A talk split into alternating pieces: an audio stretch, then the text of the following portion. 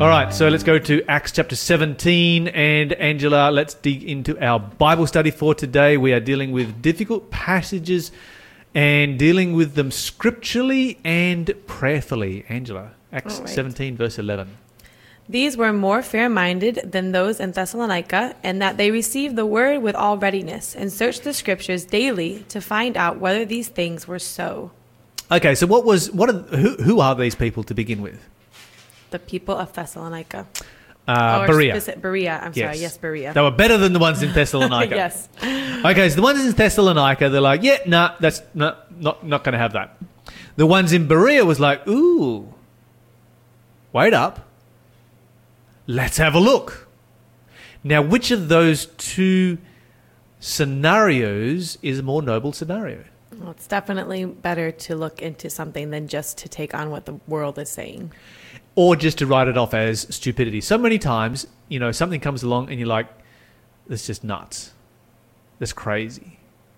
However, even if it is, how are you ever going to engage with somebody who takes that particular view if you don't take the time to study it seriously yourself and actually give it the respect or give that person the respect that person deserves, even though you think the idea is nuts? It's true. Yeah. Okay, so you've got uh, a situation where Paul turns up in Thessalonica and he begins to preach in the synagogue, and the Jews are like, This is nuts. You're talking about somebody who's resurrected from the dead. You're talking about a Messiah who dies and then disappears back to heaven. Messiah is supposed to come as king and rule on the earth and establish a Jewish empire. What are you, what are you going on about? That's nuts. They don't want to have anything to do with what he's saying, so he goes to Berea, and when he gets to Berea, they are like, yeah, you know what? This sounds pretty wacko kind of thing, but let's actually study and find out whether there is any credibility to this whatsoever at all. And so they exercise a certain level of open mindedness. So, how important is open mindedness, Angela? Um, I think it's very important when it comes to something as important as eternal life. If that's what he's promising, now if it's just something crazy like convincing me about a television show, you know, I think you also have to weigh what you're being asked to question and look more deeper into. Absolutely. Okay, and when you look at the Bereans here and their dedication to studying the Bible uh, as an example for us, then we find a group of people who are serious about their relationship with God. It's just it's really as simple as that. And, they put a- dedication every day. It's interesting how Yeah, there's the word daily, daily. in there. And they did it as a group together. Mm-hmm. So they're like, okay, let's sit down as a group and let's figure out, you know, and let's let's talk this one backwards and forwards. It does not give you the picture of a group of people who got together and debated, does it? No, no, no. They were searching, the Bible says, not debating. And there's a difference between those two things. Okay, so when we're faced with a difficult passage of Scripture, then that's not necessarily a time where we should uh, just, you know, just debate it backwards and forwards or push it out of our mind. The Bible says, let's spend some time, let's search through and find out is this a legitimate um, message that is coming to us and is it backed up the Bi- by the Bible or not? And I liked how it says with readiness. I wonder sometimes when we search the Bible, are we ready for what it has to teach us, or are we not ready? Because they they were ready. They're like, all right, I'm going to give this a fair shot. And so I think when you come to study the Bible, you have to ask yourself, are you ready for the conviction it may bring? Because that's a very strong thing to be aware of. Yes, and I have to confess that too often when I study the Bible and I come across passages, I'm like, yeah, you know what? I'm not ready for that one right now. Definitely. because it cuts across our human nature and what we actually want to hear. Yes. But that's a good thing. That's what the Bible is actually there for. All right, let's go over to Acts chapter 8 and verse 35 and let's see what's happening here. We've got a number of different examples from the book of Acts about people who were confronted with um, aspects of the Bible, aspects of Bible knowledge that they were very challenged by. Um, Acts chapter 8 and verse 35. Then Philip opened his mouth and, beginning at this scripture, preached Jesus to him. Right. that didn't say a whole lot, did it? No, it needed a little bit of context. Needs a little bit of context. Angela, why don't you give us some context for the story of Philip and the eunuch? Well, there is um, Philip is traveling and he sees a eunuch studying scripture, Mm-hmm. and so when he sees somebody studying, and it's somebody of of wealth, he is Yes, obviously significance. uh, very significant, and he sees him studying specifically in Isaiah, Mm-hmm. and he can tell that he's a man who's ready. Yes. He's ready because he um, seems to know some background about this Christ. And so he's not coming to him completely being like, oh, let me tell you who Christ is. He's the eunuch is it looking to Philip. Wait, you could tell me more about what I'm studying here? When you put yourself in the eunuch's shoes, okay, so the eunuch has travelled up from Ethiopia. There's a fair distance to travel to get to Israel. He's gone there to worship because he is a worshipper of Yahweh. He's not a worshipper of Ethiopian gods. He is a worshipper of Yahweh. You would find it hard to imagine that he has, you know, this is this is three years into three and a half, maybe four years into Christianity.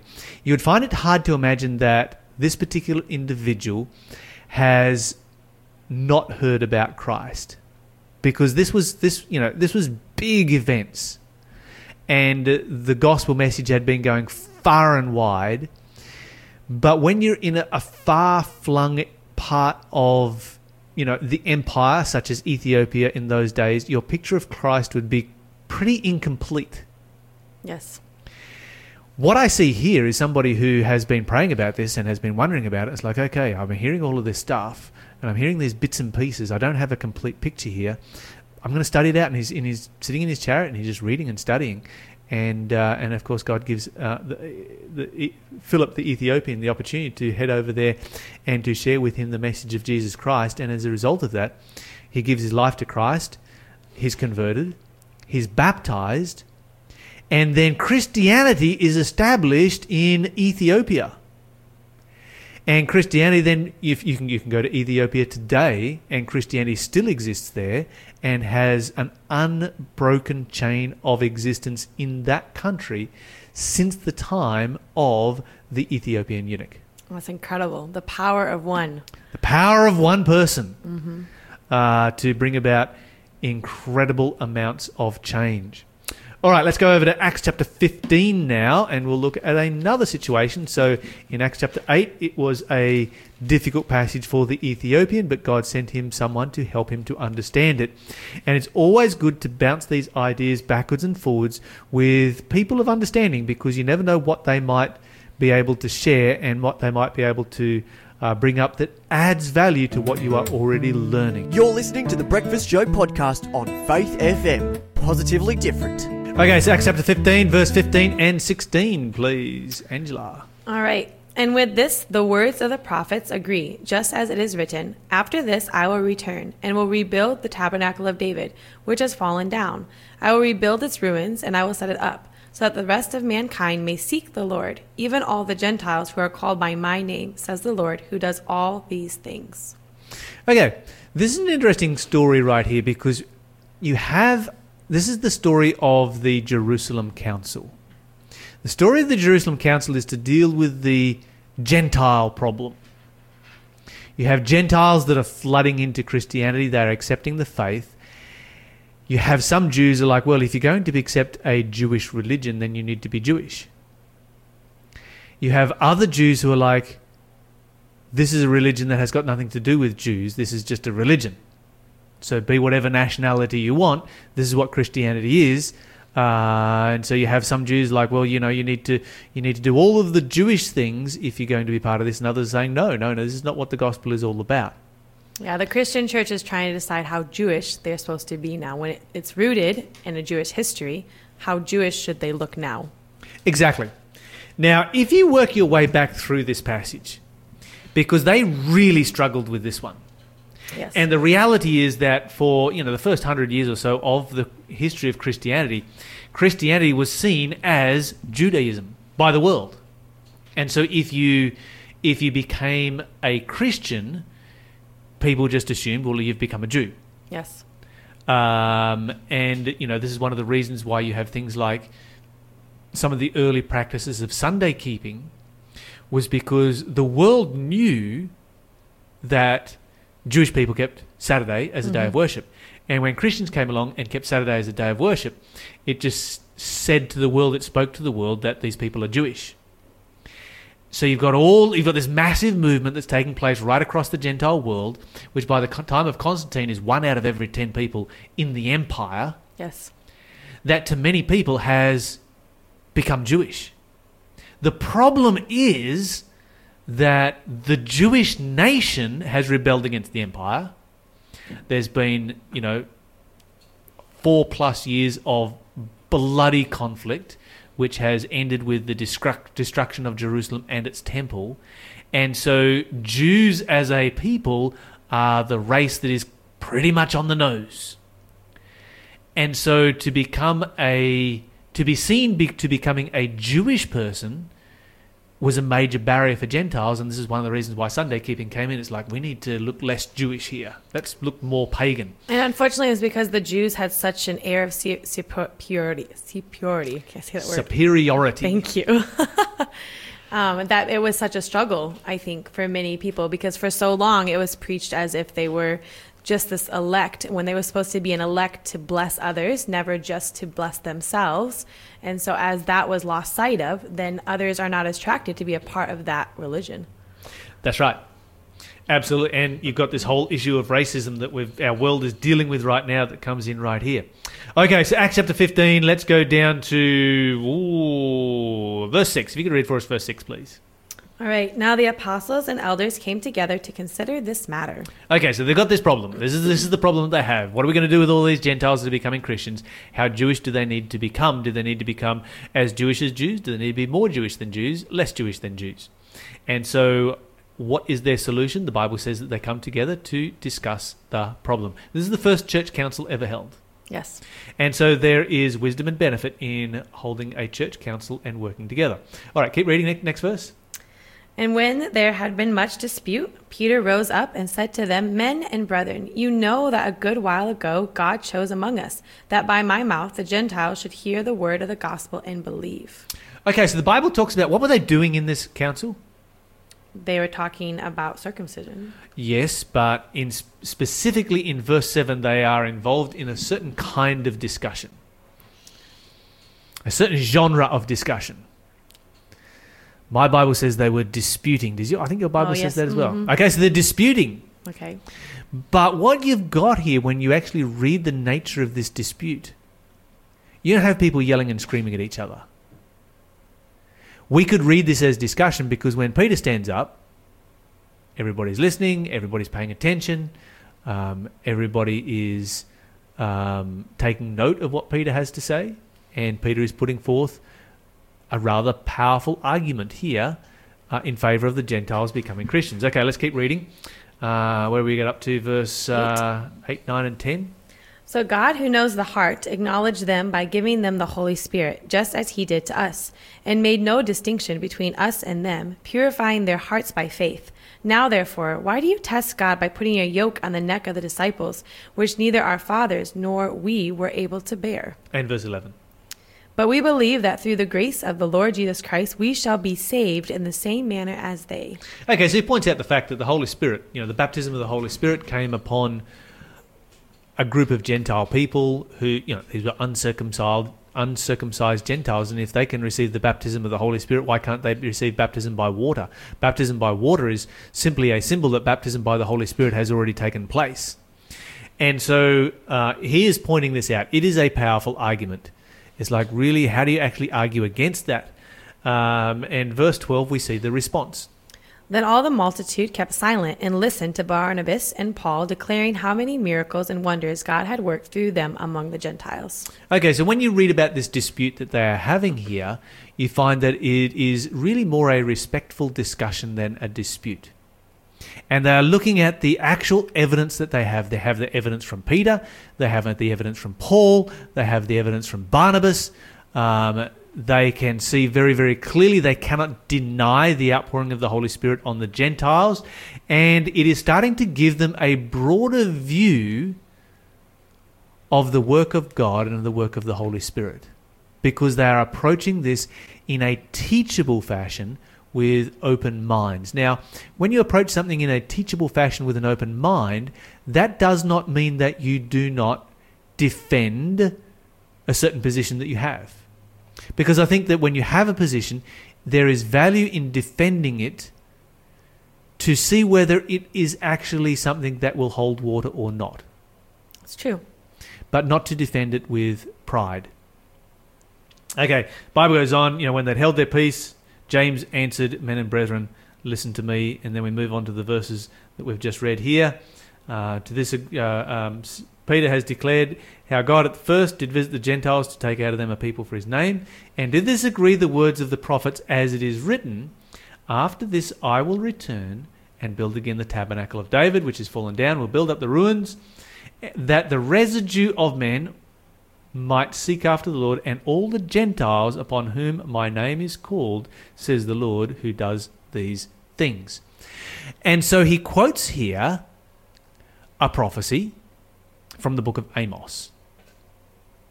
And the prophecy is about the rebuilding of the temple.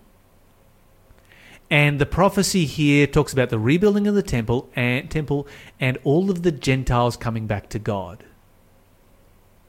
So he is using scripture to back up the experience that they have had in the Gentiles receiving the Holy Spirit. He's like, okay, the Bible talks about this, and we can read about it in this particular passage.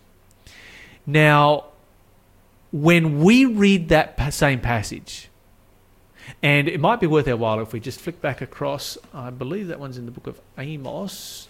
Let me just find that one very, very quickly. Um, it'll be towards the end, um, chapter 9 and verse 11. Amos chapter 9 and verse 11. If we flick back over there, let's say we read this verse and we read it in today's context without the context of Acts chapter 15. What do you think might be the conclusion that you might come to with this verse in today's world without the context of Acts 15? Angela, you want to read it for us? On that day, I will raise up the tabernacle of David, which has fallen down, and repair its damages. I will raise up its ruins and rebuild it as in the days of old. Okay. If you're just randomly reading your Bible, you've got no context whatsoever at all, and you just read that verse, what are you going to conclude? I would say that there would be a restoration of the Jewish nation, and their temple is going to look as grand as the time of Solomon, You would. Because that's the one that he was preparing for was the tabernacle of David, which Solomon got the privilege to build. Okay. So you would, and that would be a very, very reasonable um, conclusion to come to. However, when you go to the book of Acts, we find that Acts provides a very, very different conclusion to that. And we're going to come back and talk about it more in just a moment as we look at how to deal with difficult passages of Scripture. You're listening to the Breakfast Show podcast on Faith FM. Positively different. So, one of the points that I really want to bring out in this Bible study is the necessity of allowing the Bible to explain itself. Hmm. And Acts chapter 15 is a really good example of that because, you know, we looked at this passage here in Amos chapter 9 and verse 12, verse 11 that is quoted in Acts 15. And if you take the Amos passage by itself, and I've actually had this happen many, many times. I've had people who have said, well, you know, at the end of time, we're going to have a seven year tribulation in which the temple was going to be rebuilt. I'm like, great, let me uh, sh- show me some verses on that. And they'll go straight here to Amos chapter 9 and verse 11. And they will quote this verse and say, there you go. The Bible says that the temple will be rebuilt. Now, there's a number of problems that immediately crop up when you use this passage to support the temple being rebuilt in Jerusalem. And there are a number of other passages that are similar to this one that speak about the rebuilding of the temple. The first problem that crops up is that all of these passages speak about the rebuilding of the temple in a very, very positive light. My question is wait a minute. If the temple is going to be rebuilt, and the sacrificial services started again. Isn't that blasphemy? Isn't that a denial of what Jesus did on Calvary? Isn't that the reason why God allowed the Romans to destroy the temple in the first place? So, how could that ever be How could there be anything positive that could come out of the temple being rebuilt? So that's the first thing that comes to my mind. Now, some people might say, oh, well, you know, it means that Jesus is coming back soon. But that's not what these verses are talking about. These verses are saying that the rebuilding of the temple is a, in and of itself is a positive thing. So that's going to create some conflict, and that's going to mean that these passages suddenly go from the passages being very easy to understand to being difficult passages to understand. They're only going to be difficult passages to understand if you connect the dots between why was the temple destroyed by God and what kind of language is being used in the prophecies about rebuilding the temple. Because you have a conflict there, you have a contrast, you have a contradiction. It is contradictory to have verses in the Bible that speak about the rebuilding of the temple in a positive light. And when you have an apparent contradiction like that, then you need to allow the Bible to explain itself. And so we've got a great example of that right here. Because when it comes to Amos chapter 9 and verse 11, you've kind of got two options you can take.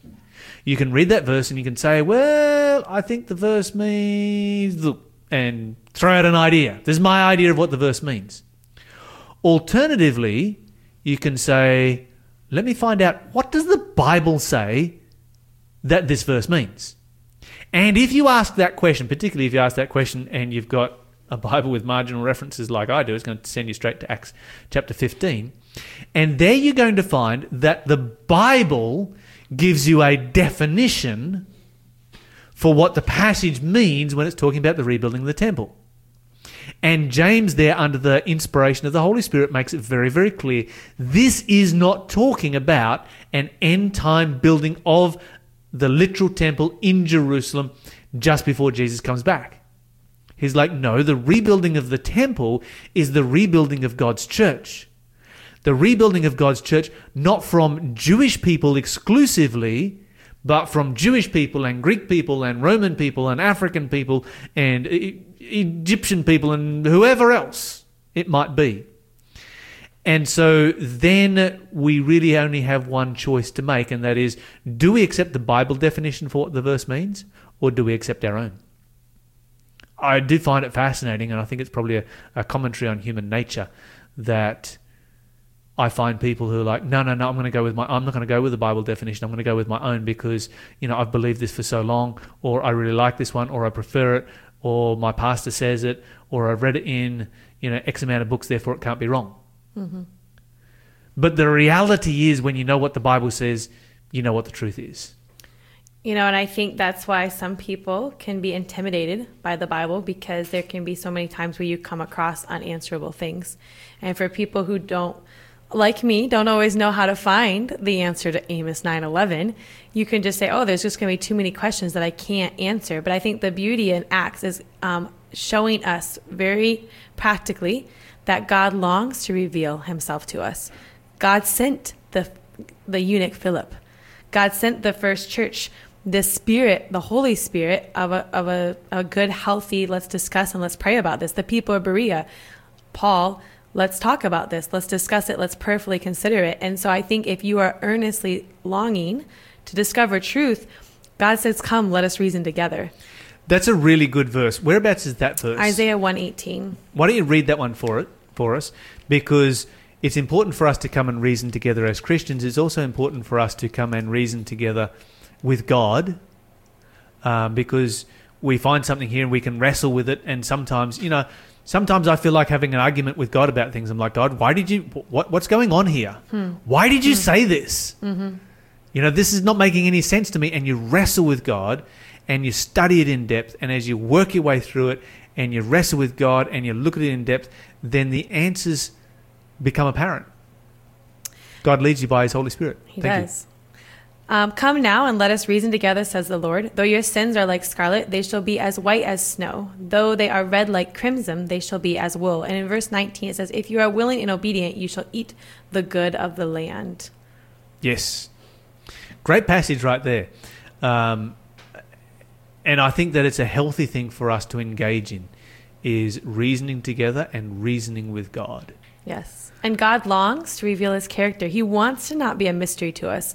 And we when we cut and pick different verses in the Old Testament say, "Oh, God's a vengeful God," or "I just can't understand because these passages are so incredibly difficult." Well, then his character isn't shown through very very positively and then that's what we focus on when god's like but i want you to know how much i love you and as we become more like god we reflect that Absolutely. And so, um, you know, I, I think from my own experience of wrestling with God on occasions, it's always a blessing when you when you wrestle and you struggle over a certain issue, and as you, you know, even engage in arguments with God, like, I don't understand this, you know, what's going on here, and then God, you know, that quiet, still, vo- small voice through His Holy Spirit's like, yeah, okay, Lyle, have you thought about, you know, this and this and this and this over here? And it's like, ooh. Or, you know, as you say in a small group Bible study, and this is one of the great advantages of being able to reason together amongst other Christians. You might have a small group Bible study studying Amos chapter 9 and verse 11. And everybody in that Bible study is like, oh, must you know, must, this must be the rebuilding of the temple in Jerusalem at the end of time during the seven year tribulation just before Jesus comes back. But if you have one person in the Bible study who can put their hand up and go, um, okay, there's actually already, we don't have to figure this one out because this one's already been figured out for us and we have a biblical definition for it. Then suddenly, this is the advantage of, you know, studying as a group.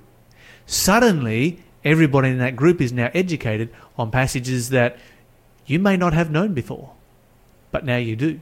You know, and I, I honestly thinking trying to get a Bible with cross references is extremely helpful. I just Oh, yes. recently got a Bible with cross references, and I had no idea the incredible wealth of knowledge I was missing out by not having cross references given to me because it instantly helps me to bring a verse that's difficult to its explaining position. to its context. Mm-hmm.